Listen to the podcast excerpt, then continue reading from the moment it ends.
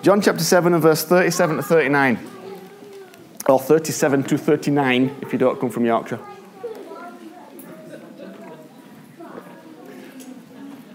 On the last and greatest day of the feast, Jesus stood and said in a loud voice, "Let anyone who is thirsty," is there anybody thirsty? Okay. Well, why aren't you going to him then? "Come to me and drink." So, so there's a number of instructions there. First of all, you've got to be thirsty. Then you've got to go to him. And then you've got to learn how to drink. Lots of people go to Jesus, but they don't drink. But we'll talk about how we drink. "Whoever believes in me," as Scripture has said, "rivers of living water will flow from within them." So, Jesus is talking to people who are thirsty. And you might be thirsty for all sorts of things, but deep down you're thirsty for things that affect your internal state, your internal self. Deep down you're thirsty to know that you're not alone. You're thirsty to know whether you're loved or not. And you're thirsty to know this pain that's on the inside to go away. That's what you're thirsty and hungry for. You're thirsty and hungry to lose those things that are painful to you. And you're thirsty to know that you're part of a family, that you're loved, that you're precious, all those things. And so Jesus says, if that's you, then you've got to go to Jesus and drink from him. If you believe in him, rivers of living water will flow from within you. Well, we've seen what rivers can do, haven't we? But I'm not sure many of us have experienced a river. We've more experienced a dribble. You know when you go to a really nice hotel and you th- you look at the shower and you're like, oh, that's going to be amazing. And then you get in it and you're like, what? And this big, massive shower head comes out and you may as well have just kind of poured a bottle over your head. And if you've already got shampoo, I mean, it's not a problem for me, but if you've already got shampoo on your hair, it's kind of like, you go, oh, I'm going to be late for breakfast now. Well, I think many Christians experience Jesus like that. They think there's a big shower and they look at him and they hear about him and they're ready to get drenched and then they experience this kind of dribble. And I think lots of people experience Jesus like that. But Jesus said that there can be rivers of living water flowing from within you. So it's meant to come from within you, even though church in general has created a culture where it comes from outside of you, which is why everybody makes money out of putting conferences on and creating environments, because if you just run to the right place and the right place and the right environment and create the right culture, then it's going to come from outside you, which it does, but it's meant to come from within you to outside you. That's how it's meant to be. And some of those things are wonderful and good, but actually,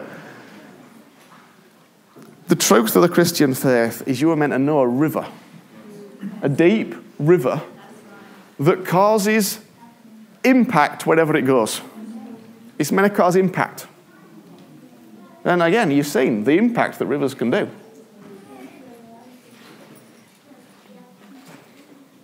So, according to the truth, the reality is you were meant to, your thirst is meant to get transformed to an overflow, which is then, of course, meant to feed everybody else's thirst. That's the idea. That actually you were meant to quench other people's thirst. But if you've not learned to have a river coming out of you, yeah. If you've only had a dribble, you're not going to feed anybody else's thirst because there's not even enough for you. Yes, right. And so a lot of it is about learning to drink. Let's go to John chapter fourteen, verses fifteen to eighteen.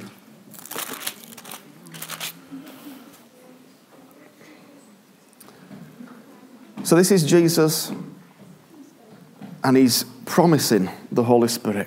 "I will ask the Father," verse sixteen, "and he will give you another advocate to help you and be with you forever, the Spirit of truth. The world cannot accept him because it neither sees him nor knows him, but you know him, for he lives with you." You know him. This is to these disciples. He's not died yet, but he says to his disciples, you know him, which is pretty amazing because everybody thinks the Holy Spirit turned up at Pentecost in Acts after he died, but actually back in John chapter fourteen, before he's died, he goes, oh no, you know him. You've got him. You know him. "For he lives with you and will be in you. I won't leave you as orphans. I will come to you." So Jesus says, I'm going to send you somebody else. It's the Greek word parakletos. It means helper. Somebody who is called in alongside to help. Called in alongside to help. Not to do it for you, but to help her. He's a helper. And that's the best meaning of the word helper. somebody who is calling alongside to help. And so he also defines him as a, it can be a comforter, a counselor, a helper. He says he'll never leave you. He says, I'm not going to let you not be without care or instructions, but actually I am going to fully provide for everything that you need. And what you need is going to live in you. So let's go to John chapter twenty. And verses nineteen to twenty-two.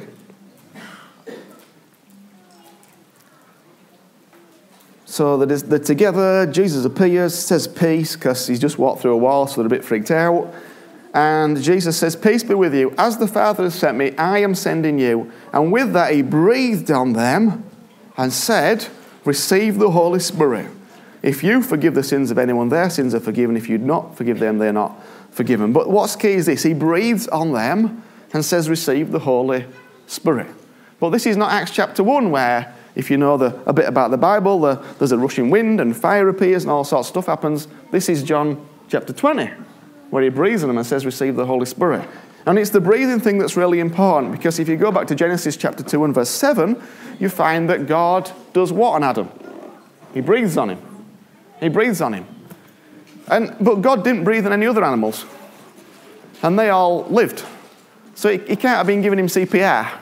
He wasn't like doing chest compressions to get him going. He was breathing on him, actually, the, the life of God, the Spirit of God. He, he breathed his own Spirit into him and made him in his own image in that way. So what happens is that in John chapter twenty, Jesus is breathing life into him. He's, he's almost breathing resurrection life back into him. And as he does, they enter what we now know has been saved. All right? Or, or coming to know Jesus, or saying yes to Jesus, or d- whatever you want to call it. Effectively, he goes, okay, now, now you're, you're a Christian now is what we call it in twenty twenty.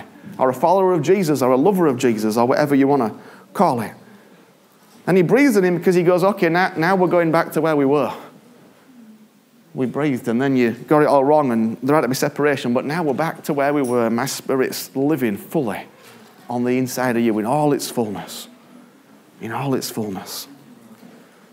So then you've got to go, well, what happened next then? If, if God's already, Jesus breathed on them and they've received the Holy Spirit, then, and suddenly you have this incredible power. If you forgive the sins of anyone, their sins are forgiven. If you don't forgive them, they're not forgiven. Like, suddenly they've got some new responsibilities going on that's interesting. But then Acts comes along and it says that God, well, let's go, let's go to Acts chapter two and verse one to four. When the day of Pentecost came, they were all together in one place. Pentecost just means fifty. So it's fifty, is this right? It's fifty days after Jesus died, isn't it? Yeah.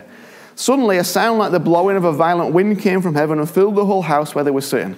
They saw what seemed to be tongues of fire that separated and came to rest on each of them. All of them were filled with the Holy Spirit and began to speak in other languages as the Spirit enabled them to.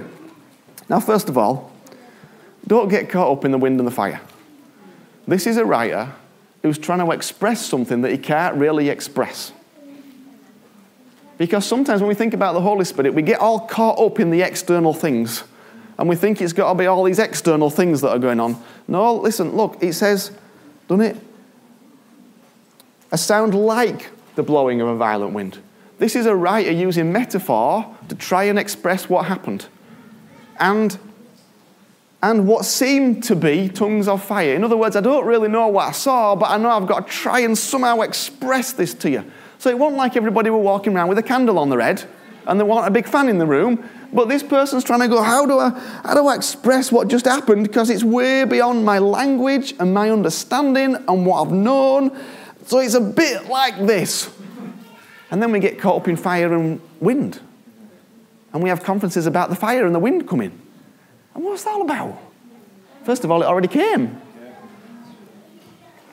So don't get caught up in those external things. But it does seem that when you say yes to Jesus, when you go, Jesus, I realise living with you is just the best way to live, then the Holy Spirit comes and fills you. In fact, in Ephesians and chapter one, verse thirteen, it says that we have the Holy Spirit as a deposit, as our guarantee, guaranteeing us.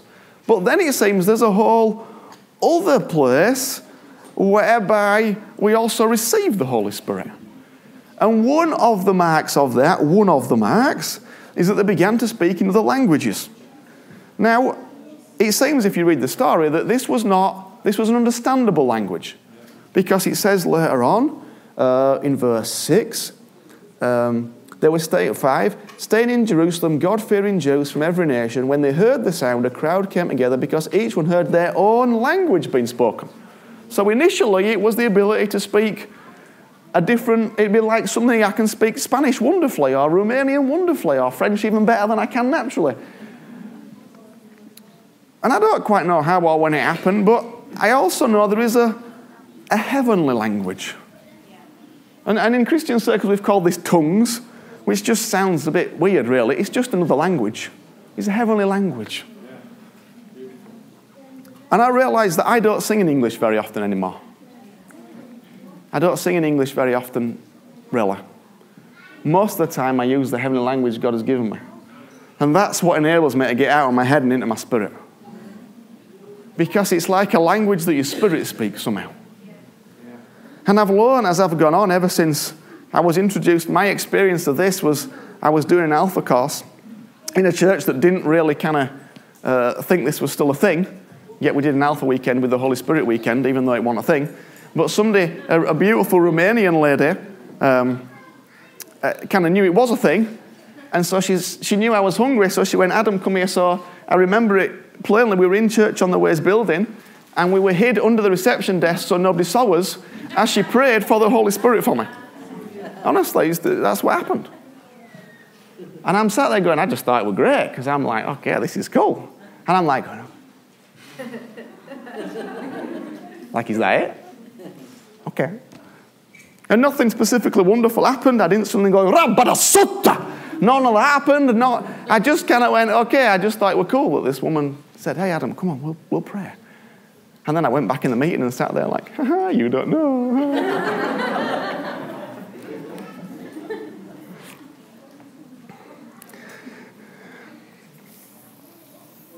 My point is this, I think.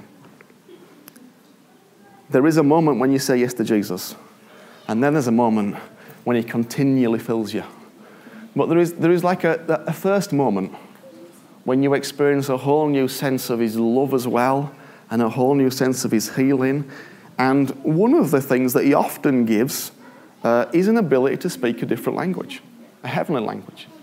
And what I've realized is, like, So, when I when I worship now, I often start off in a, so I can consciously speak a heaven, heavenly language that's given to me by the Holy Spirit. And it's beautiful because it takes me to a whole different place. It gets me out of my head and it gets me into my spirit.